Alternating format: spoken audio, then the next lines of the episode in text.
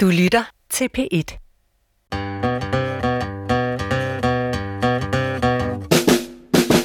Du lytter til Vildt Naturligt på P1. Din værter er, som altid, Vicky Knudsen. og Johan Olsen. Og Johan, i dag skal vi snakke om noget helt vildt spændende og mystisk. Ja, der er noget, der lurer i skyggerne derude. Det er der. Af og til er der nogen af os, som ser dyr ude i naturen, som ikke burde være der. Mm. Og vi har i dag en gæst i studiet, som er ekspert på netop den her type oplevelser. Ja. Biolog Hans Erik Svart. Velkommen til. Tak skal du have. Biolog og konsulent for Miljøstyrelsen. Hans Erik, jeg tænker allerførst, har du selv nogensinde, før vi snakker om alle de her netop indberetninger af dyr, man ikke lige regner med at, at skal være ude i naturen. Har du selv nogensinde set et eller andet, hvor du tænkte, hvad var det? Det kan jeg ikke lige forklare, hvad det var. Jeg har engang, da jeg cyklede, så, så øh, kom der en øh, sådan grøn ara flyvende over øh, Det var sådan, En papegøje. hvad var det? En- ja. Ja, en, en, en stor papegøje, ikke, med en lang hale og øh, spidse vinger, som Ja. man normalt ser siddende på en pind i øh, et eller andet sted. Ja. Øh, men at se dem flyve sådan frit i naturen, fordi det var det jo, det var ude, det var en, der var stukket af, eller Mhm. øh, blevet sat ud. Og bare se den, altså, jeg kan godt sætte mig ind i det her med, at det, det er jo ganske få sekunder, man har til at se det, Ja. og så sige, hvad var det? Mm. Var, var det en stor falk, men den havde forkert farve? Hvad, hvad var det for noget, det her? Ja. ikke? Indtil man bliver klar over, det var da en, øh, det var sådan en, en papegøje, ikke? Jo, lige præcis. Der er også den, der hedder Alexanderparakit, som netop øh, ja. Ja. breder sig ned sydpå, og den er også observeret et par gange. Og, og det, der sker, er jo også, at, at I inde i Naturstyrelsen tager imod de her indberetninger om mystiske observationer af dyr, der ikke lige burde være der. Og nogle gange bliver det bekræftet, og nogle gange bliver det ikke bekræftet. Og man kan sige, at fugle er lidt nemmere, fordi de kan flyve. Så ja, den her ar er nok ikke fløjet fra Virgo. Den findes blandt andet på Costa Rica, for eksempel. Der er lidt langt at flyve for en papegøje, der ikke flyver så langt normalt. Men fugle kan jo ellers sagtens netop komme langt ud af kurs. Men så er det jo i også for indberetninger om los og. Ja. ulv Ja. og puma og munchak, den her lille bitte hjort og guldchakal. Hvor mange indberetninger får I? Altså, hvor, hvor, hvor ofte er det, I får de her... Øh... Det er jo ikke, det er jo ikke øh, hver dag, men det sker jo nogle gange om året, at man kan få at vide, at der er set et eller andet øh, mystisk et eller andet sted. Okay. En anden gang har jeg også set noget. Jeg lavede speciale i sin tid på øh, Ulsalen ved Møn, Mm. Ah, ja. og øh, sejlede så over øh, der. Og der en, en dag, hvor jeg sejlede over, hvor det var sådan lidt tåget, der er sådan en, en ret smal sejlrende, man skal ramme for at komme ind, selv når, selvom man sejler i en lille jolle. Øh, så var der sådan en stor gul, eller en stor orange kugle, der er sådan en, I kender fra, man, man kender den fra fiskeredskaber, mm. ikke? Der stod derude. Og jeg synes, det var sådan lidt, lidt sjovt. Vandet var ret fladt, og den var drevet ind der og kiggede på den. Så var det ikke en, en kugle, men en flamingo. Nej, Så stod der en flamingo derude. Nej. Det er simpelthen løgn på Ulfshale. Ved Ulsalen, ja. Det var jo, det var jo øh, ærligt talt lidt sjovt, ikke? Og jeg, jeg, nå, jeg sejlede så, kiggede på den der, og så, så sejlede jeg så videre. Og så, mens jeg laver, sidder og arbejder med det, jeg skulle derude, så kommer der nogen forbi, nogle ornitologer, og så spurgte jeg sådan om, nå, lidt henkastet, har I set øh, flamingoen derovre på den anden side, ikke? nej, øh, jeg kunne bare se skepti, at de var lidt skeptiske, ikke? Øh, flamingo, nej, det havde de så godt nok ikke set. nå, men øh, jeg kunne jo sejle jer derhen, siger jeg så, så kan I lige prøve at se den. Og så tænkte jeg, ah, det er jo også irriterende, ikke? Fordi det var, det var flere timer efter, Ja, så er den fløjet, ikke? Og hvad så? Så, Ja. jeg, så står jeg der, Så står og er den, der. der har set en flamingo. Ah, det var nok sådan en, en, en kugle der, ikke? Ja, ikke? i situa- situationstegn. Og vi kommer så tilbage, og til alt held, så var den der. Så var den der stadigvæk. Og så viser det sig så til endnu større held, at ham, som jeg havde med der, han var så åbenbart medlem af DOFs sjældenhedsudvalg. Nå, Øh, Dansk Ornitologisk Forening. Dansk Ontologisk Forenings øh, sjældenhedsudvalg, ja. Og de har sådan et særligt udvalg, nemlig for de her øh, observationer, hvor folk har Ja. set et eller andet, som er meget, meget atypisk. Ja, man skal simpelthen have godkendt. Jeg har jo heldigvis ja. skulle sende ind mm-hmm. nogle gange, fordi jeg er så skide skarp til at finde fugle. Nej, øh, så man skal sende den ind for at få godkendt sin observation. Ja. ja. Men her var det ham selv, der kunne... Altså, jeg, Ja, ja, jeg gav ham bare mundtligt, og så kunne han så selv sidde og, og finde ud af, hvad der var, ikke? ja. Og, og han kunne jo kun sige, at det var jo en flamingo, og han kiggede, og han gjorde ved, og jeg fotograferede. Og så fik jeg så bagefter at vide, at det var så en chilensk flamingo. Åh, Så det var en, der var stukket af Ja. et eller andet sted fra. Ja. Desværre, kan man Ja. sige. Ja, fordi det er lige sådan en art, der ligger på vippen, når man er fuglekigger, fordi det kan være Den kan øh, være sådan, ja. fangenskabsfugl, og det kan også være øh, fugle, der faktisk er fløjet ja. Ned fra Sydeuropa. Øh, og jeg har fundet en chilensk pibeand, når vi skal være i den. Ja. dur, øh, og den kan heller ikke godkendes. Så Det, er også det dur samme. ikke, Ja. når de kommer helt fra Chile. Så er de tit stukket af. Ja. Men ved I hvad, jeg faktisk... Altså, nu skal vi jo snakke om de her indberetninger, men når man tænker på øh, især de her pattedyr og, og sjove ting, altså vi skal jo også ind på slanger og sådan noget, tænker jeg også, der dukker op rundt omkring øh, nogle gange, og skildpadder og sådan noget. Men jeg har faktisk set noget engang, som nærer mig utrolig meget. Jeg kører med min far på vej mod Hirtshals.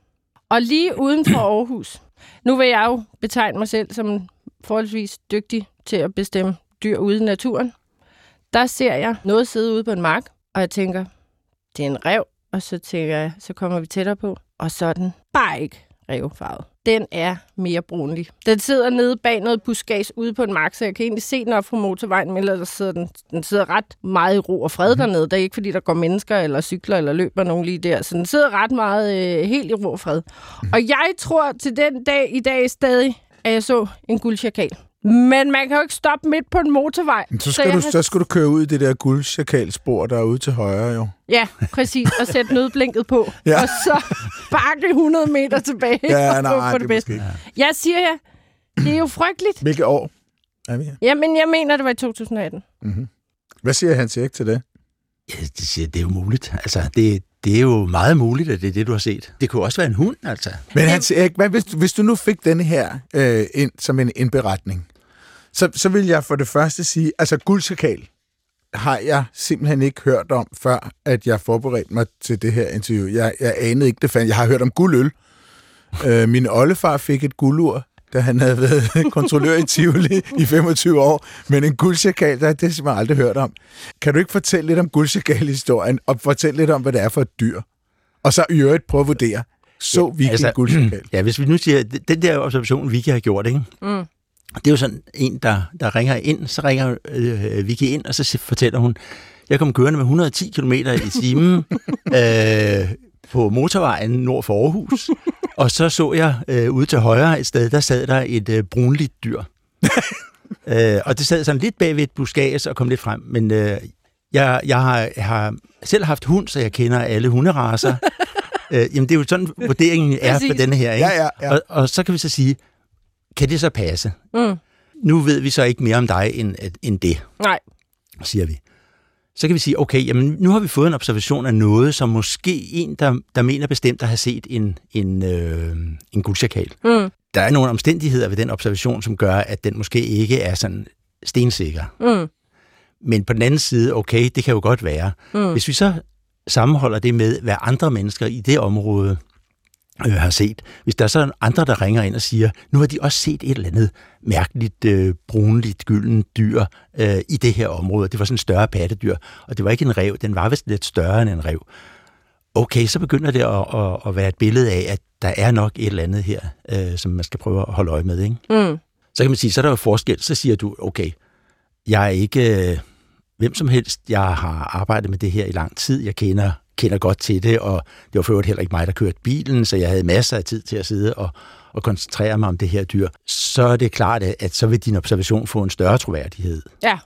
Øh, men men sådan, er, sådan vil det jo altid være. Der er jo også mange mennesker, som altså, færdes meget i naturen, og som man kan sige, kan beskrive noget Mm. øh, på en eller anden måde. Det bedste, man kan gøre, det er jo at sige, hvordan, hvordan så det her dyr ud, og- og så bede dem om at give en, en så nøgtern beskrivelse som overhovedet muligt. Og, og der er det jo meget, meget fint, hvis nogen, der siger, jeg har ikke forstand på dyr. Jeg Ja. har ikke forstand på det her, men jeg så et dyr, og så nævner de sådan en række karakteristika ved det her dyr, som alle sammen, hvad skal man sige, siger, tjek, tjek, tjek, det var sørme, det kan da være den og den, ikke? Jo. Altså, det, vil, det er jo sådan ønskescenariet, at man har nogen, der sådan kan, kan beskrive alle de her ting, og virkelig har, har haft øjnene med sig og set Ja. det. Så nogle gange har man set dyret i nogle sekunder, mens det passerede hen over vejen, eller mens man kørte forbi. Og andre gange, så har man siddet og kigget efter noget andet. Måske har kigget den ude og siddet og kigget efter fugle eller sådan noget. Og så kom den, og så havde man masser af tid til at se, hvordan den øver til sig. Hvordan bevæger den sig? Hvad, hvad gør den egentlig? Sidder den bare og nyder tilværelsen, eller er den på jagt? Sidder den og spiser et eller andet? Hvad, hvad, hvad er det, den gør? Ja. Og hvordan gør den så det, mens den er derude? Lige præcis guldchakanen, han tænkte, den er for det første registreret i Danmark, og derudover så er det jo en, der kan vandre langt. Så, så det er vel også sådan en, I tager forholdsvis seriøst, eller hvad man skal sige, fordi at, at det rent faktisk er en art, der kan vandre fra Sydeuropa, og den spreder sig, og den er nu også sikkert observeret i Danmark. Men hvor kommer den fra, Hans Jamen, den kommer jo fra, fra øh, Sydøsteuropa, altså fra Balkan. Øh, det er de nærmeste, det var de nærmeste bestande, der var dernede. Og så har den jo været derfra, og så øh, østover til, til Indien. Øh, der har man jo haft guldsjakaler. Altså, så den vil gerne have det lidt varmere? Ja, det kunne man jo tro, ikke? Og mm. det er også derfor, man er sådan, det er også derfor, det var sådan lidt, lidt mærkeligt, da vi for første gang får at vide, at der er set nogle guldsjakaler i Estland. Estland kan være kendt for meget, men jo nok ikke for at have et, et varmt klima, vel? nej, nej. Så derfor så er det sådan lidt, at guldsjakaler i Estland, ah, det hænger vist ikke helt sammen. Øh, der er nok nogen, der har haft øh, guldsjakaler, og så er de bare stukket af fra dem, eller blevet lukket ud eller noget. Men, men så når, når der kommer flere og flere observationer fra mellem Balkan og Estland, jamen okay, så tyder det jo på, at øh, det her dyr, det, det er under spredning. Den spreder sig øh, sydfra og nordpå, ikke? Altså, vi havde jo det samme med tyrkerduen i 50'erne, som, som bredte sig sydfra, og som pludselig dukkede op i øh, det nordlige Europa. Og jeg har hørt, at de første øh, tyrkerduer, de satte sig på godstårnet i Vordingborg, og, og ornitologer fra hele landet, de, dengang de valgfartede ja. til Vordingborg, fordi nu skulle man se den her eksotiske fugl, der var ja. kommet. Ikke? Altså nu er der tyrkerduer overalt, og der er tyrkerduer på Færøerne, og jamen de, de har virkelig bredt sig. Mm. Så fordi et dyr er i et eller andet område, så skal man ikke uh, umiddelbart sige, at så kan det kun være der. Mm. Hvad spiser en guldsakal? Uh, jeg vil sige, at den spiser det, den kan få fat på. Mm. Altså om det er dødt eller levende, og så uh, hvad skal man sige, er i en størrelse, så den også, hvis det er levende, og den kan nedlægge det selv, så vil den kunne tage det. Ikke? Mm. Det, det vil sige, det er unger af større af, af hjorte, øh, og så ellers øh, ådsler. Mm. Den kan også spise bær, den er ikke så kredsen. Den er ikke så kredsen. Nej. Mad, madpakker? Den første gang, den dukkede op, der var det vel forholdsvis nemt for jer, fordi det var en, der var blevet øh, påkørt og var død øh, af det. Er det ikke rigtigt? Jo. Så der tænker jeg, der har man da et håndgribeligt bevis, når der rent faktisk ligger et dyr på ja. øh, obduktionsbordet. Ja. Og det var, det, var, det var jo det gode ved at have det dyr, fordi så er der ikke så meget, så har man et dyr. Værsgo. Men øh, dyrlægen kunne med det samme se, den havde ingen testikler. Mm. Okay, den er kastreret man bliver ikke kastreret i naturen. Den, Nej. det har været, den har været fanget, og så har man øh, kastreret den, og det, og det var så det. Det var i 2015? Ja, ja og der, det var jo så det, vi, vi så. Så derfor så var det sådan lidt, nå ja, vi har, ja man har fundet denne her, men vi vil gerne have set på den alligevel. Ikke? Ja. Skulle lige se, om den så havde en chip, eller hvad havde en tatovering eller noget. Ja. Det viste sig så ved obduktionen, at den var blevet påkørt øh, bagfra, så testiklerne var presset øh, ud af pungen, så den havde, den havde testikler. Den havde ingen chip, den havde ingen tatovering. Nej. Det var et vildt dyr. Pludselig ændrede den fuldstændig status. Nej, det var et, en, en vild øh, hvad hedder det, guldsjakal, ja. der bare var kommet af sig selv. Ikke? Ja. Og lige, fået et og lige var, var kommet til Karup, og så havde den ellers øh, tidligere på dagen havde den fået et større måltid af, af noget fugle-indmad. Mm. Nogen havde smidt ud. Der var, en, det var sådan en hel masse, der var i maven på den. Ja. Og så var den blevet kørt over. Ja. Var det den, der påkørte den, der tænkte, hvad pokker er det for en dyr? Nej, det var en, der kørte en, en, en senere en, altså, øh, som, som øh, åbenbart godt synes, at det var sjovt at have sådan nogle udstoppede dyr. Ja. Og så så han, der lå et dyr, som så meget helt ud der ja. i vejkanten, og det ville han gerne have. Så han samlede den op og tog den til konservatoren. Konservatoren har så pligt til at få undersøgt nærmere, hvad det er for nogle dyr ja. og sådan noget. Så på den måde, så fandt vi så ud af, hvad det var. Ja. Men det var først, da der blev lavet en... Øh, altså, dyrlægen troede, det var en øh, præjul. Så det var ikke sådan... Ja, det kunne der, der var ikke ja. nogen, ja, der var ikke nogen, der sådan lige vidste, hvad, hvad er det egentlig for et dyr, mm. vi har her. Det var meget sjovt at vide det. Og så var det, at øh, der blev lavet en, øh, en PCR på den, altså en DNA-undersøgelse. Mm. Øh, og så fandt man ud af, at det er en guldsakal. Han siger ikke svart lige... Når nu lytterne de sidder derude og tænker, det var da alligevel en ret vild historie, den her, så vil jeg lige sige, at du jo er aktuel for tiden med nogle podcasts, øhm, som handler om mystiske dyreindberetninger, hvor I går igennem de forskellige indberetninger og, og øh, fortæller historien om, hvordan I finder ud af, om det er rigtigt nok, om det her dyr findes eller ikke findes. Så der er fire afsnit ude, som jeg virkelig vil anbefale. Og med vaskeægte øjenvidende beretning. Så lad os lige høre et klip fra øh, øh, en af de her øh, øh, podcasts, som øh, Miljøstyrelsen har udgivet. Peter Engsted oplever tit ikke at kunne sove. Det er derfor normalt for ham at gå ind på sit kontor for enten at læse eller stige ud af vinduet. Så lige pludselig så kommer en hare løbende forbi, så hurtigt som øh, jeg sjældent har set en hare løbe. Den var i panik, kunne jeg se. Og da den er væk, så går der lidt tid, og jeg kan ikke sige, om det er 5 eller 10 sekunder, men, men det er det lav. 5-10 sekunder. Så dukker der lige pludselig et, øh, et hoved op i vinduet lige foran mig, og der er, der er en meter imellem mig og så det hoved uden for vinduet. Jeg kan med det samme se, at det er en kat af en slags. Den står stille og kigger på mig, uden at den viser angst, eller viser frygt, eller aggression, eller noget som helst. Den står bare stille og roligt og kigger på mig, og jeg sidder her og kigger på den. Så lige pludselig så øh, hopper den ned. Så går jeg hen til vinduet og prøver at kigge ned langs muren, for at se, om jeg kan se den. Det kan jeg ikke, men jeg kan se dens hale. Den har en lang, øh, kraftig hale, som jeg kan se nede på, på fliserne nedenunder. Og så øh, kan jeg mærke, at min øh, puls, den ligesom øh, stiger lidt, altså spændingen. Det bliver lige pludselig en spændende oplevelse, det her. Så jeg skynder mig ud i gangen, der ligger lige her ved siden af mit øh, kontor, og hvor der er et vindue fra gulv til loft. Og der kan jeg så se, der kommer den gående stille og roligt forbi derude.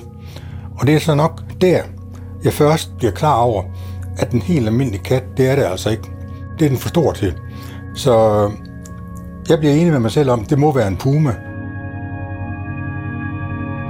Men den går bare stille og roligt videre, og den er, det er helt tydeligt, den er ikke på harejagt længere i hvert fald. Nå, han siger, guldchakalen kan man sige er, som sagt, den kan selv vandre hertil. Men en puma, den lever jo i, i Nord- og Sydamerika, så der er lidt langt at svømme, kan man sige. Den kan ikke bare naturligt indvandre. Men der var jo rigtig mange observationer af den her puma ja. omkring Herning, mener jeg det var, blandt andet. Fra Herning til Tøring, tror jeg det var. Fra Herning til Tøring. Og hvad tænker I så, når I får sådan en indberetning? Fordi der er vi jo vidderligt ude i et eksotisk dyr. Ja, så tænker man jo straks, at det er nok noget... Altså, det, det kunne jo have været zoologisk have, det kunne være øh, privat dyrehold. Mm. Zoologiske haver, de har ikke pumaer, så det er udelukket, men så er det... Så, altså, det er, når, vi, når der kommer sådan et dyr, ikke? Øh, men øh, så et privat dyrehold. Og private, der kan man jo ikke garantere, hvad, hvad der nu er øh, rundt omkring. Hvis der ikke er nogen af de danske øh, zoologiske haver eller andre besøgssteder med dyr, der, der har pumaer, så ja. er det rimelig nemt at udelukke. Ja, så er det rimelig nemt at udelukke det. Ikke? Eller også var det, da, ja. da Hans Erik ringede ind, hej, øh, har I pumaer? Øh, nej, nej det, det har vi aldrig. ikke mere. ikke mere. Men nej. hvis det netop ulovligt for eksempel har været i et, øh, der er jo sikkert nogen, der har set, jeg har ikke set den, så nu har jeg ikke glemt, hvad den hedder, men der var en meget omtalt serie, Tiger King. Tiger. Ah, ja. Mm. Noget af den stil. Ja, det tror jeg. Hvor han netop holder tiger. Ja. Joe Exotic, tror jeg nok, han hed. At nogen netop har været betaget af store dyr og haft en øh, puma ulovlig i fangenskab. Ja. Hvilket jo måske kunne forklare, hvorfor det her dyr netop øh, er rimelig tillidsfuld, eller tager det rimelig roligt og kigger ind af en rude. Så man kan vel aldrig selv, når det er dyr, der ikke selv kan komme til landet, udelukke du så jo selv den grønne at, Aras. At, at det er et fangenskabsdyr. Nej, præcis. Nej, ja, nej, nej, det kan man ikke, og det kan man ikke udelukke, og det er jo, hvad skal man sige, nok det mest nærliggende at tro, at, at det er sådan et dyr, mm. øh, der, der er tale om, ikke? Men den her beskrivelse virker ret overbevisende. Ja. Altså, det er, jo, det er jo det andet ved det. Der er jo sådan lidt, når man nu hører manden selv fortælle det, så, så er han jo overbevisende, og han har jagtet den over lang tid, eller længere tid. Han har set den fra forskellige vinkler. Han fortæller noget om, hvordan den har halen, Øh, han kan se musklerne gennem øh, den forholdsvis korte pels. Altså, han kan se, det, det er en kat, men det er en lidt større kat end, end en huskat. Mm. Så der er nogle ting her, som gør, at man siger, okay, han har set et eller andet. Ikke? Mm. Øh, at så er der nogle andre scener, der så beskriver det som måske en hundløve, og der kan man så diskutere, om det kan være det ene eller det andet, men, men så er vi jo også ude i en stor kat. Ja, Så hvor, hvor om alt er, så er der nogen, der har set et eller andet, der er atypisk. ja. Øh, vi er enige om, at det nok er noget, og vi er over i katte. Øh, og det, de andre øh, observationer, der kommer, de svarer jo meget godt til denne her. Mm. Men er vi ikke også... Er- pumaen blev aldrig nogensinde dokumenteret, eller Nej, hundløven. nej. Fordi øh, lige der, der var jeg faktisk selv ude og lede efter den her puma, øh, hvor vi gav det et reelt skud og prøve at finde pumaen. Fordi lige pludselig var der utrolig mange indberetninger, at folk havde set den her puma. Hvilke år er vi her? To år siden. Ja, Var det i 19? mener, var.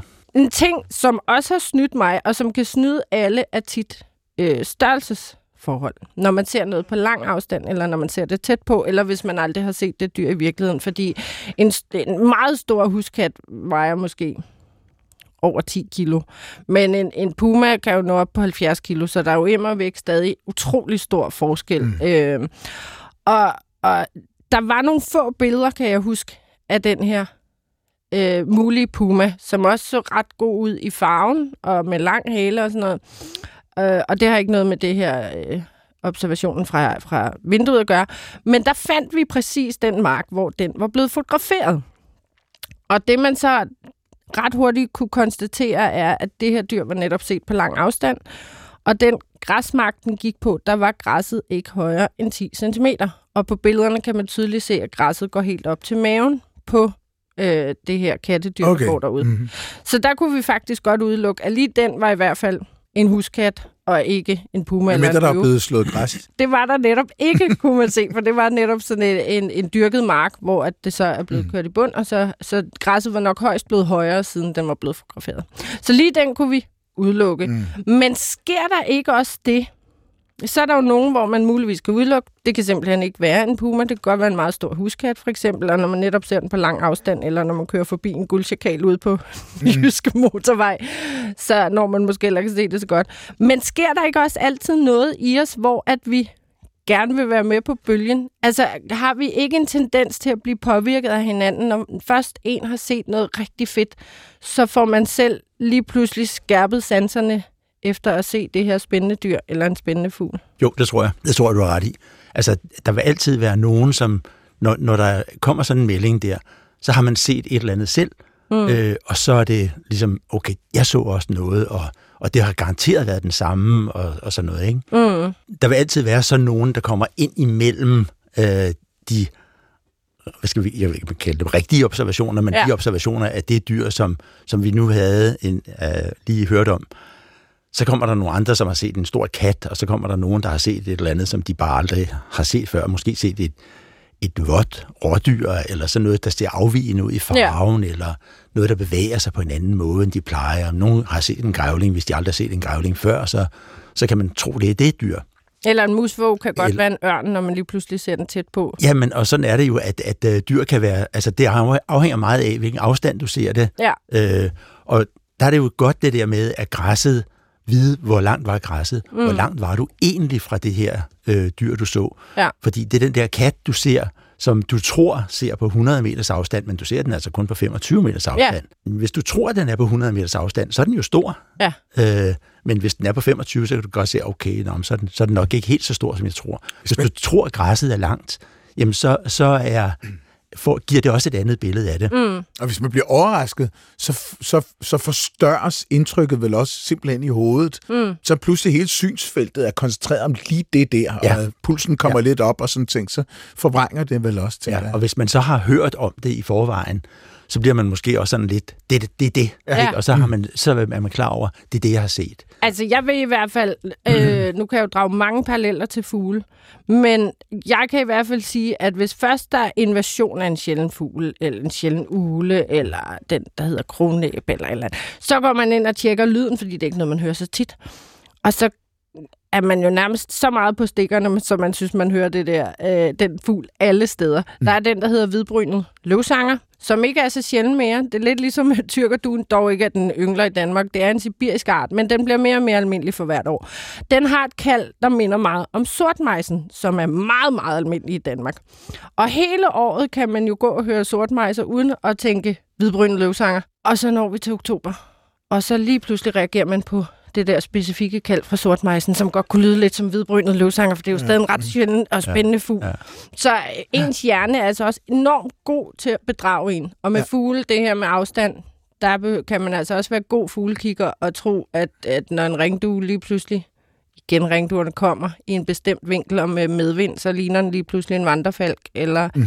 Så altså, vi kan jo alle, uanset hvor dygtige man er, blive snydt af det her med afstand og, Jamen, helt sikkert. og hvor hurtigt man ser ja, det. Ikke? det kan man. Det, det man så kan sige, det er jo, at, at når man får sådan nogle observationer, hvis den ene så er i Herning, mm. og man har set det her, og der så mere eller mindre samtidig kommer en i Tønder, der så siger, jeg, jeg så den forresten også, og den har også været, været her, og den næste er i Skagen, og så videre, så begynder det at blive sådan en lille smule, øh, hvad skal man sige, omfattende, og så kan det ikke passe, at det kan ikke være mm. alle steder på én gang. Så hvis, hvis alle observationer begynder at ligge nogenlunde inden for det samme geografiske område, altså være, være inden for det område, som man vil regne mm. med, at det her dyr godt kan tilbagelægge, ja. øh, så bliver det sådan lidt mere troværdigt. Og så er der jo selvfølgelig nogen, der bare sådan, øh, der er nogen, der har set et billede, der er nogen, der, der ikke kender til det, som lidt uafhængigt af andre fortæller, at, at det har de set det her, ikke? Jo. Og det, det er jo så nogen, man skal prøve at pille fra, og så sige, det kan være rigtigt. Ja. Men det er jo tit det, at hvis der er mange mennesker i et lille område, der ser noget, så kan de jo ikke alle sammen tage fejl. Nej.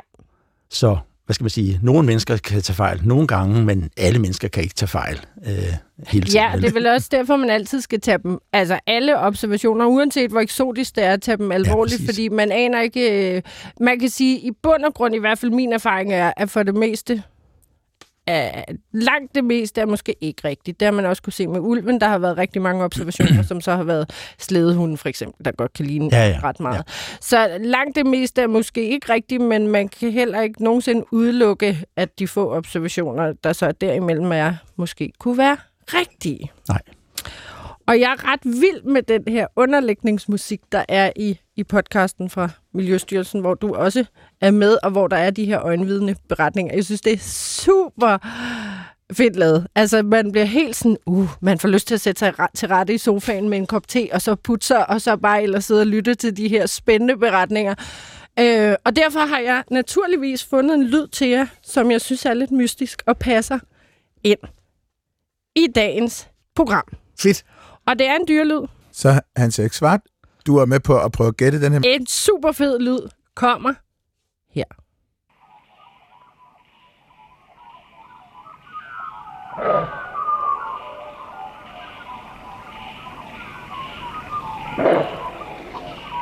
Ja.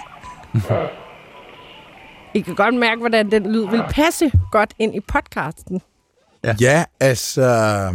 Ja, der er lidt at tænke over der. Der, der er en øh, grævling der, der måske skal skære lidt ned på smørene. Ja. Det vil være mit umiddelbare bud. Man kan vel øh, alle dage få et lille tørt hosteanfald. Ja, ja det sker jo. Blandt ja. mystiske væsener.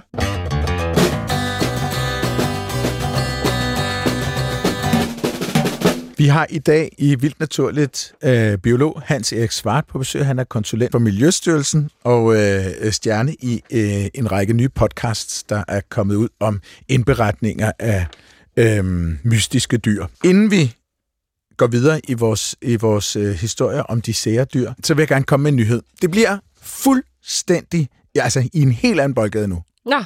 Det bliver meget, meget, meget, meget langhåret. Carlo Rovelli er en af mine store helte inden for øh, videnskabsformidling. Øh, mm. Han har skrevet nogle fantastiske bøger, jeg kan virkelig kan anbefale øh, lytterne. Carlo Rovelli hedder han.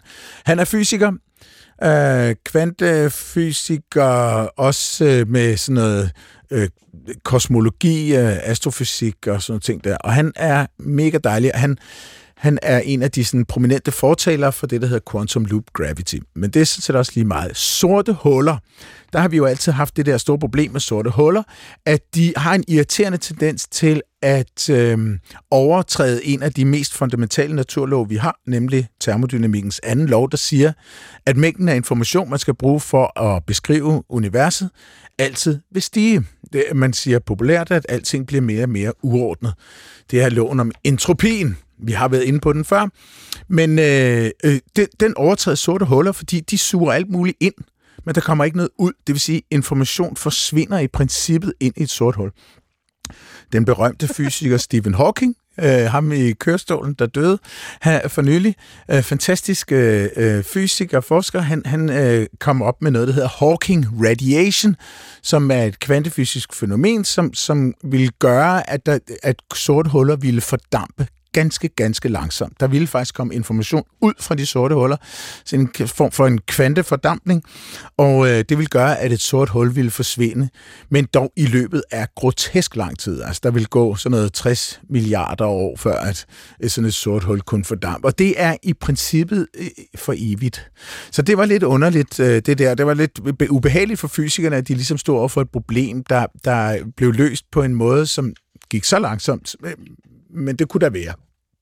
Carlo Rovelli er kommet også utålmodig til, til undsætning. Han bruger noget, der hedder Friedman-ligningen til at vise, at når stof, der komprimeres, nærmer sig en massefylde, der kaldes plankmassen, uh. så kommer der en frastødning. Det vil sige, at det sorte hul eksploderer faktisk. Men nu ved vi jo godt, at hvis vi bor op på toppen af et bjerg, så går tiden hurtigere, end det gør nede ved jordens overflade på grund af tidsfortynding. Men i et sort hul er den tidsfortynding helt ekstrem. Og Rovelli har så lavet en, en, øh, en beregning, som er et overslag, som siger, at et millisekund i et sort hul svarer til cirka 10 milliarder år uden for det sorte hul. Det vil sige, at sorte huller eksploderer. Hvis man var inde i et sort hul, så ville man op- opleve, at det eksploderede. Men for en udforstående går det så sindssygt langsomt, at vi simpelthen ikke ser det. Så universet er jo cirka 10 milliarder år gammel. Det er, hvad er det, 7, øh, kommer et eller andet milliard år gammel. I den størrelsesorden. Så der er grund til, at vi aldrig nogensinde har set et sort hul eksplodere. Men det er jo fuldstændig ja, svært at forstå. Ja, ja. Det eneste, der var relaterbart der, det var noget med sorte huller, hvor information forsvinder, og der ikke kommer noget tilbage igen. Ja. Dem har jeg mødt en masse af. Ja, det hedder en taske, ikke? Åh oh, nej, jeg tænkte på specifikke personer. Nå, okay. jeg har ja. også en kort nyhed. Nej, er det rigtigt? Ja. Nej, hvor spændende. Man har i Australien fundet det ældste aboriginal hulemaleri. Ah. Ja, altså de indfødte i Australien mm. som har levet der i tusinder af år, har lavet hulemalerier, ligesom man har lavet hulemalerier rundt om i verden. Og nu har man altså fundet det aller ældste. Gæt, hvad det er. Det er nogle, øh, en kænguru. nogle dyr, som de jæger. Ja, kænguru. Sådan! Det er nemlig et billede af kænguru. Men måden, man har dateret det på, er, der har de altså været inde og prøve en helt ny metode. I stedet for at datere malingen, så har de dateret de rester, der har været af muddervipsebo. De er blevet malet over med det her maling, så man har simpelthen altså dateret, hvor gammel de her vipseredder var. Mm-hmm. Og så har man fundet frem til, at det her fantastiske værk af et kænguru-lignende dyr går helt tilbage til et sted imellem 17.100 og 17.500 år siden. Wow. Det er helt utroligt gammelt hulemaleri. Der var helt Danmark dækket. Der var vi dækket ja. i. Ja. ja. der havde de det lidt, lidt bedre forhold i Australien. Formentlig. Ja, en ting er, at der er kænguru på det her. Men så så jeg faktisk en video for nylig, der var ganske spændende. Fordi der er jo mange dyr, der er uddøde rundt omkring. Mm-hmm. Men apropos mystiske observationer, så så jeg den fedeste video af en mand, som mener, at han har filmet pungul i det nordøstlige Tasmanien. Og det er sådan med den tasmanske pungulv, at jeg tror, det var i 1932, den sidste blev skudt ude i naturen, og den mm. sidste i fangenskab døde i 1936. Mm. Og det er jo et helt fantastisk dyr at se på. Mm.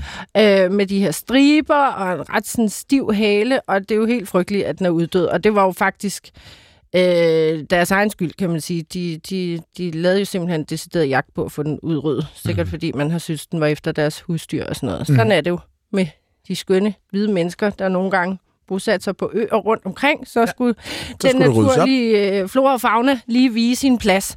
Men man mener faktisk, at der var små bitte bestande i de mest fjerne øh, skovområder helt op i, i 1990'erne og 2000.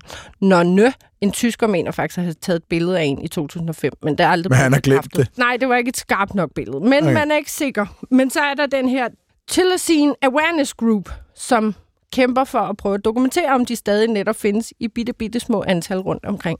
Og så så jeg den skønneste, mest begejstrede, altså når man er formidler, kan man jo godt lide at se nogen, der bare er helt himmel henrygt begejstret over at have, have, have filmet noget. Han har nemlig haft sådan et vildt kamera op, og han er helt op at ringe over det her, og ved at få tjekket de her billeder. Og så blev jeg så glad, da jeg så det her, og altså virkelig følte håb. Og Ja. en mor og en far og en lille baby, og det kunne nærmest ikke blive bedre, hvad der var på det der. Og så da jeg tænkte, det ville jeg da lige have med i dag omkring mystiske indberetninger, så så jeg så, at der var en ekspert, der havde udtalt, at det nok ikke var tasmansk pungul, men bare var wallabier, der også er et australsk pungdyr. Jeg vil også sige, at hvis jeg nu havde været den uh, tasmanske udgave af Hans Erik Svart, så havde jeg jo nok tænkt, der er nogen, der har lavet en klub med det ene formål at påvise, at den her findes. Mm. Så det er næsten uundgåeligt, at de en eller anden dag med et sløret billede endelig får det påvist. Fordi det, det er jo hele, det, er det livet ja, drejer Det sig er om. det, der drejer sig om. Men ikke? altså 2000'erne... Det er ligesom lige- UFO-folk, ikke? Altså, de, de går hele livet til, at der er UFO'er, den er sten til, jeg skal bare lige finde den. Så finder de den også, altså. Jeg synes ikke, vi skal udelukke det. Nej, nej, nej, det vil bare være ret underligt 90 Ligesom år vi ikke efter. skal udelukke, at jeg ja, har set en guldchakal. Og det skal jo lige siges, der er der Vi overhovedet... skal ikke tilbage har der til været nogen indbe- Nej, men jeg mener bare, der var jo syv sikre observationer fra hvad, 15 til 18 eller sådan noget. Ja, ja. Jeg, Og jeg vil heller ikke udelukke, at der er, jeg tror, Men har der været nogen efter? øh, så vidt jeg husker, så har der været nogle angreb øh, Nå, efter, hvor man, hvor, ja, hvor, der, hvor man har kunne se, at det var guldsakal. på Ja, DNA. ja. Altså, jeg Ah. tror, at guldsakalen er der. Hvorfor skulle Ja. den ikke være der, og hvorfor skulle den ikke leve under radaren? Ej, den er jo lige uden for Aarhus. Ja. Kan vi, er det Det er en farlig, invasiv art, som kommer til at overtage efter revne? eller Nej, sådan? fordi den, den er ikke invasiv, fordi den jo netop er kommet af sig selv. Mm. Så derfor øh, kommer den slet ikke ind i den Okay. kategori. Den Okay. er bare Der kan en vi ny sige, hvis, art det, på landet. ja, hvis, en, hvis, hvis pumaen kom ind, øh, og der var nogen, der havde sluppet sådan en snis pumaer ud.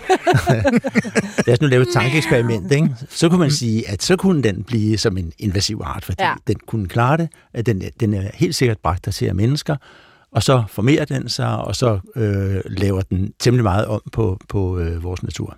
Men er det sikkert, det var til den negative side? Det vil man vel egentlig ikke kunne vide på forhånd. Altså, om den vil have en negativ effekt på. Pumaen, man vil sikkert pumaen. kunne sige, at den er ret stor, og den vil måske netop øh, kunne møffe nogle ræve ud af deres... ja, områder. Ja, altså den... Øh, ja, det, det, det, bare- det, vil jo, være- det skal man selvfølgelig finde ud af, hvad, hvad, hvad det vil Ja. betyde, ikke? Apropos, at guldchakalen og ulven ikke er invasiv, de er kommet helt af sig selv. Der er jo også øh, en ved Naturstyrelsen, for de jo mange indberetninger om, om invasive arter. Ja. Og så kom jeg til at tænke på en ting, fordi at jeg lagde mærke til for nylig, at rigtig mange af dem er jo gode nok, men apropos det her med at have hørt om noget øh, spændende, og man gerne vil se det, det er lidt det samme, når man har hørt om noget, der ikke er godt, så kan man også komme til lige pludselig at se det. For jeg så, der var ret mange indberetninger om asiatisk gedehams, som ligner vores helt egen hjemmehørende stor gedehams, der faktisk er ret fredelig. Den er meget giftig, ja, men ret fredelig. Og så fordi det netop er blæst op, at vi skal passe på den her asiatiske gedehams, som kommer sydfra og spreder sig, pas på spreder sig i betydningen. at den, vi skal virkelig holde øje med, at den lige pludselig ikke øh, etablerer en kæmpe bestand i landet. Ikke? Og det er det, man ligesom gør en stor indsats for, at den ikke skal gøres sydpå. Den er lidt mere rødlig end vores egen øh, store gedehams. Og Men- farven på benene er anderledes. Og farven på Og så er benene, den ja. ikke helt så stor som... Øh, den er slet ikke så stor som en, en øh, hvad hedder den, stor gedehams. Nej, men, Men når fordi, man når man hører navnet, ikke? Man hører navnet, og så tænker man, åh, oh, den, var, den var stor, den var mærkelig, den har jeg aldrig set før. Præcis. Og den må være farlig, og det er nok den, der drejer Ja. sig om. Men, men ja, sådan er det. Vi Jeg er tror blevet bare, at alle de natureksperter, jeg kender, er der aldrig nogen, der har set en asiatisk gedeham. Så jeg tror altså ikke, den er kommet til landet endnu. Men det viser bare endnu et eksempel på, at når man så har hørt om noget, fordi de, altså, med det utrænede øje, så kan de jo godt ligne hinanden utrolig meget. Så netop hvis man aldrig har set en stor gedehams før, det kan også være den, der he- helt uskyldig og på ingen måde giftig kæmpe trævips. Den kunne nok også godt ligne også- en, en asiatisk ja. ja. gedehams. Du lytter til Vildt Naturligt på P1, og vi har øh, som ære- æresgæst i dag har vi biolog Hans Erik Svart, konsulent for Miljøstyrelsen på besøg. Og Miljøstyrelsen har lige øh, lavet en række podcast, som vi varmt anbefaler, mm. og, øh, omkring, hvor, hvor øh, Hans Erik Svart også øh, øh, er stjerne, og øh, som handler om de her altså indberetninger af mystiske dyr. Vi skal lige høre et klip til fra den podcast. Den 14. september 1997 er damefrisør Inge Munike og hendes mand Otto i skoven for at plukke brumbær. Så lige pludselig, så ser jeg sådan et dyr foran mig, som det løber ikke, men det lunder. Jeg havde sådan tid til at gå og fundere over den, samtidig med, at vi gik. Jeg jeg gik bare og kiggede på den og tænkte, den ser da mærkelig ud. Sådan en har jeg dog aldrig set. Men den virkede meget, meget rolig, synes jeg. Og der er én ting, som gør dyret helt særligt. Jeg falder straks over, at det har en underlig bagkrop. Og jeg sagde så også, så du, hvad det var for et dyr? Nej, sagde han. Men øh, det var ikke en hund der. Så sagde han, øh, jeg synes, det lignede en stor kat. Kæmpe kat. Det er på størrelse med en, hund- med en hund, men det lignede en kat. Den havde sådan nogle, nogle underlige, tykke bagben, som, som ikke lignede en hund. Sådan, den var sådan meget muskuløs. Med nogle store poter, spidse ører, og så den der gyldne farve. Ja, og så først, da vi kom helt ned til stranden, man kommer, går ind i skoven, så går man ned til stranden. Da vi gik, først da vi gik dernede, der åbnede han sig og ligesom sagde, ved du hvad, det kunne altså godt være farligt her. Og så, og så fik mit pigehjerte, det begyndte at slå.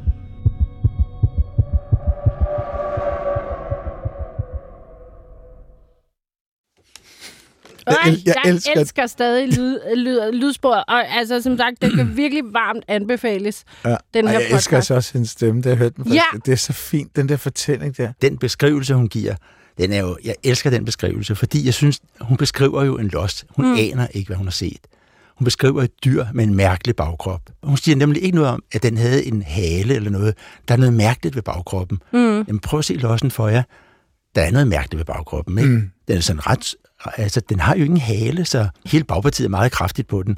De spidse ører, fordi du kan også opleve andre, altså, det har jo også oplevet nogen, der kommer og siger, jeg er jæger Ja. så er det ikke til diskussion med det her. Nej. Nej, hun fortæller, jeg så et dyr, det så sådan og sådan og sådan Ja. ja. ud. Og hun beskriver en los. Jeg synes, det er en vidunderlig, fin beskrivelse Ja. af en los, hun laver. Øh, og der er ingen tvivl om, at nærmest, at ja, det er det, hun har set. Og jeg elsker, at hun benhårdt bare netop konstaterer, at hun ikke var bange. Ja, Men altså- ja hun, hun ser et mystisk dyr. Det Ja. her, sådan en har jeg aldrig set før, vel? Nej. Og den går der stille og roligt på vejen Ja. foran hende. De to lydklip, vi har hørt her, er jo to mennesker, der er dybt begejstrede over den her Puma og Lost, de har set. Præcis. Og det er så skønt at høre, at det ikke bare er, åh, jeg troede, jeg skulle dø, fordi jeg mødte et, et stort dyr. Det synes jeg er, mm. er utrolig skønt. Ja. Men, men vi bliver jo så nødt til at vide, han siger, hvad skete der med den los? Var der flere, der så den? Blev den bekræftet? Hvad skete der? Der var flere, der så den, og øh, flere af dem, der så den, de var nogen, der først var skeptiske, og så senere så blev de mere overbeviste, fordi der, vi har en beretning om en, der sidder i, i en øh, majtærsker Mm. Og, og kører og er meget koncentreret om at se ned på det, han, han arbejder med. Og ved siden af ham, der kører en, der sådan samler kornet op fra majtærskeren. Og pludselig så springer der et stort dyr ud. Han siger et eller andet med, at hvad? Oh, jeg fik klippet halen af den, ikke? Den kunne Nå. være røget ind igennem, og Ja. jeg fik klippet halen af den. Hvad søren var det? Og så kalder han op på deres øh, radioer til, til ham, der kører ved siden af.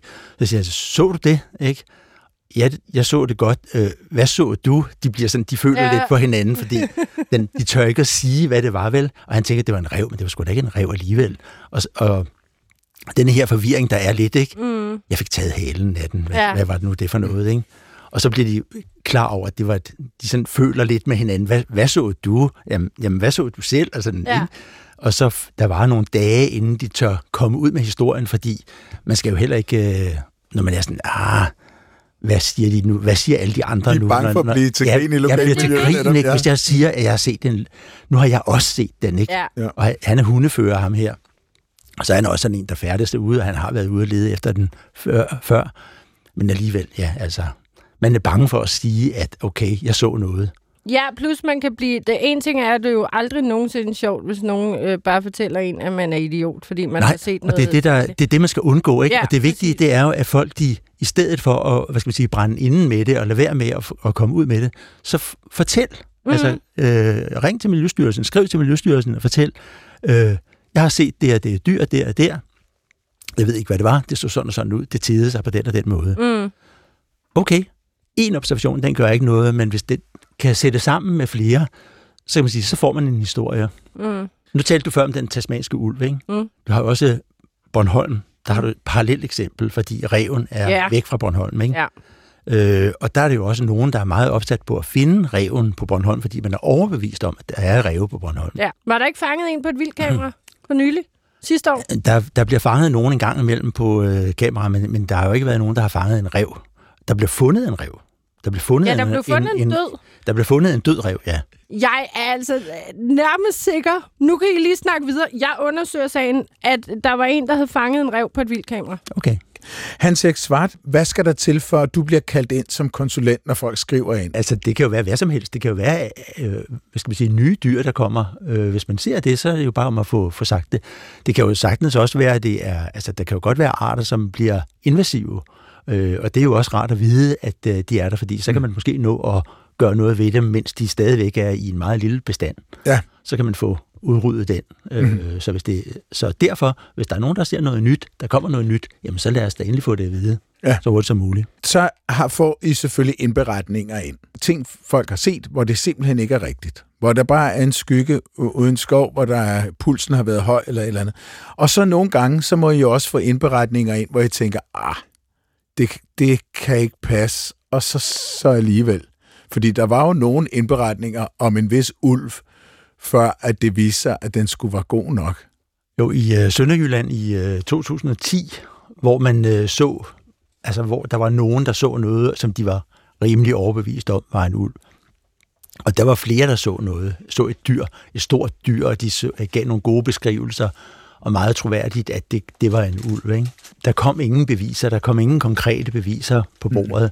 Der var ingen døde dyr, der var ingen fækalier, der var ikke nogen altså, øh, døde byttedyr, som lå, som man kunne få undersøgt. Der var ikke noget, øh, så vi fandt aldrig ud af det.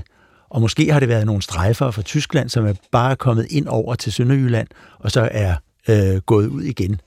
Det, Ah. ah. det er jo ikke til at sige. Mm. De krydser jo bare grænsen, som, det, som, som de nu synes. Ja. Ikke? Mm.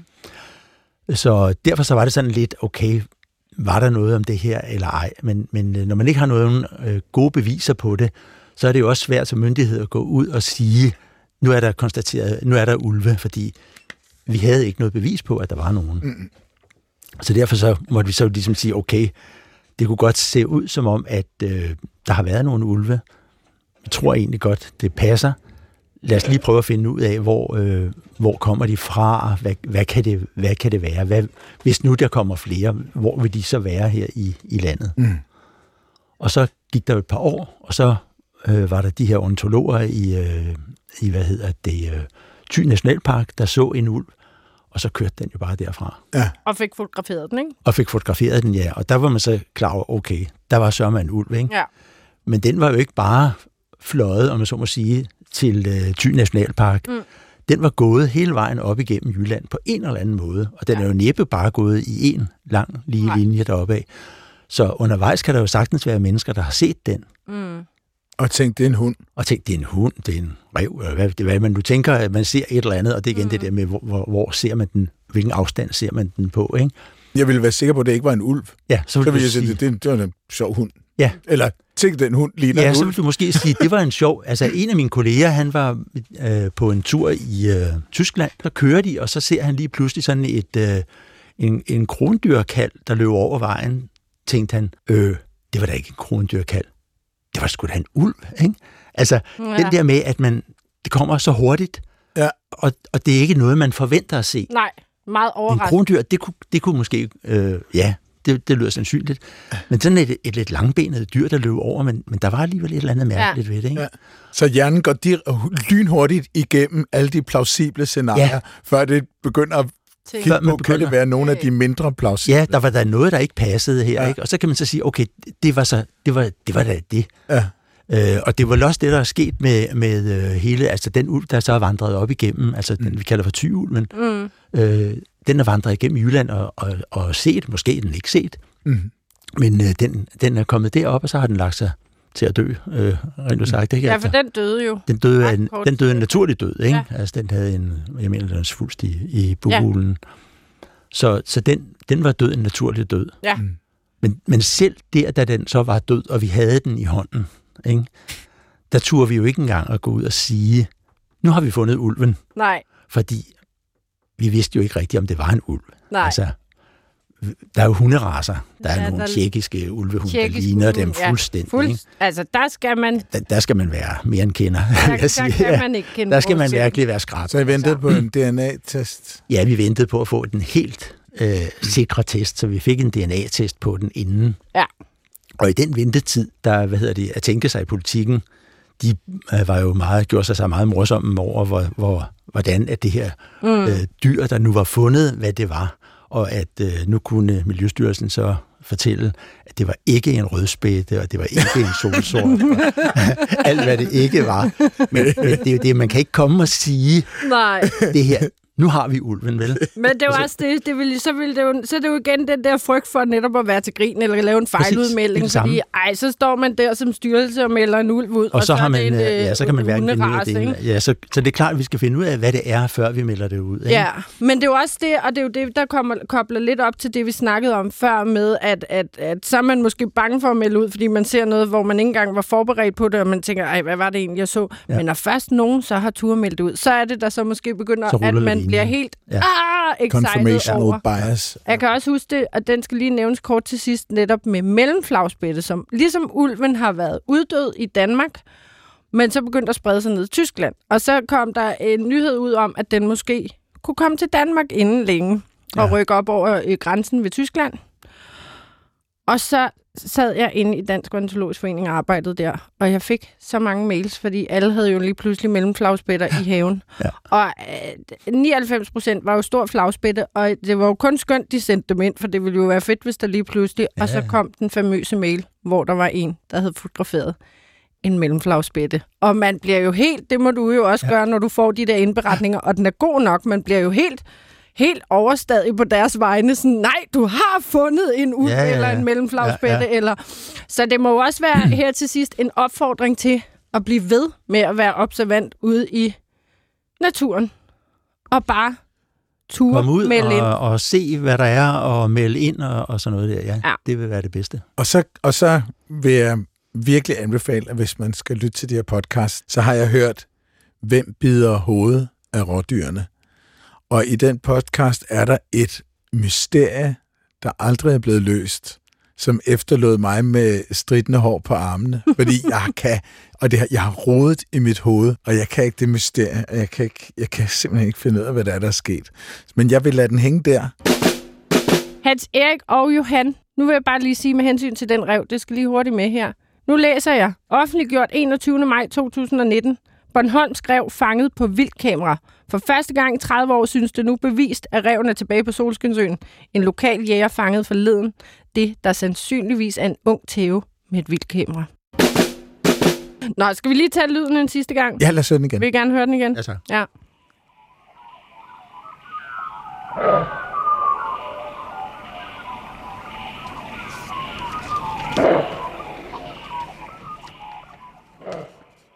Nå, så vil jeg gerne have nogle bud. Krondyr. Det kunne godt lyde krondyrsagtigt. Ja, jeg må jo så skuffe dig med, Vicky. Den har jeg regnet ud, den her. Nå. Jeg kan høre en masse fugle i baggrunden, og det er jo tydeligvis, der er en del vadefugle imellem, fugle imellem. Og sådan. Så jeg tror, vi er et stort vådområde, så det er en tusse. Også et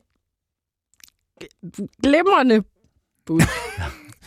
Det mente du ikke, Vicky, men det var det. Jeg har lavet en rød tråd, kan man kalde det. Ja. Vi var lige forbi en mystisk dyr på Tasmanien. Mhm. Mm-hmm. Vi var også lidt forbi Australien. Og det, man hører, er en kænguru. En kænguru. Kænguru. Det er en østlig grå kænguru. Okay. Og den, den ser utrolig nuttet ud. Ja, det er en baby kænguru. Det skal, det er jeg skal unge. sige til Ja, lytterne. okay. Jeg, jeg viser her et billede af en kænguru Ja. ja. Som ser meget stolt. Ja. til Hans Erik og Johan. Det var en kænguru, der Ja, sagde sådan men der. igen lidt ligesom rådyret. Man forventer ikke, den siger sådan en lyd. Nej. Altså. Nej, jeg var over i lidt mere sådan lidt pibenuttet. Og så netop de her eksotiske fugle går jeg ud fra i baggrunden, og sådan, Ja. ja. det gør det hele ja. sådan, den vil passe godt ind i podcasten, ikke? Ja. Ja. Du lyttede til Vildt Naturligt på P1, øhm, og vores gæst var biolog Hans Erik Svart, som er konsulent for Miljøstyrelsen, når det gælder indberetning af eksotiske dyr i Danmark. Så håber jeg ikke, at øh, I efter den her udsendelse bliver bombarderet øh, af folk, der har set øh, svaneøjler i Limfjorden. Det kunne være sejt. Ja, det var mega sejt. Jeg tror faktisk, jeg vil tage det op og bare vente. Nej, folk skal bare blive ved med at, øh, at sende ind. Men selvfølgelig, det er også Hold øjnene nok, åbne. Ja og med sin egen kritiske sans, at man også lige... Okay, hvad var det egentlig, jeg så? Men, men øh, vi finder jo ikke flere spændende dyr ved ikke at turde melde det ud. Det er fuldstændig rigtigt.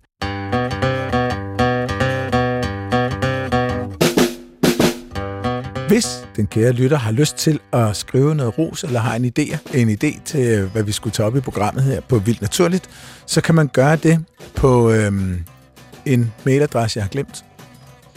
Vildt naturligt snablag dr.dk. Nå ja, hvad hvis man vil høre det som podcast? Ja, hvad er det så, man gør, Johan? Jeg ved det ikke. Jo, man lytter på sin favorit podcast udbyder. Ja, man høre det. Ja, det er rigtigt. Øhm, tusind tak til Carsten Nielsen, som øh, hjælper os igennem programmet i dag. Uden ham, ingen vildt naturligt. Og øhm, herfra er der kun at sige tak for i dag. tak nu- fordi I lytter med.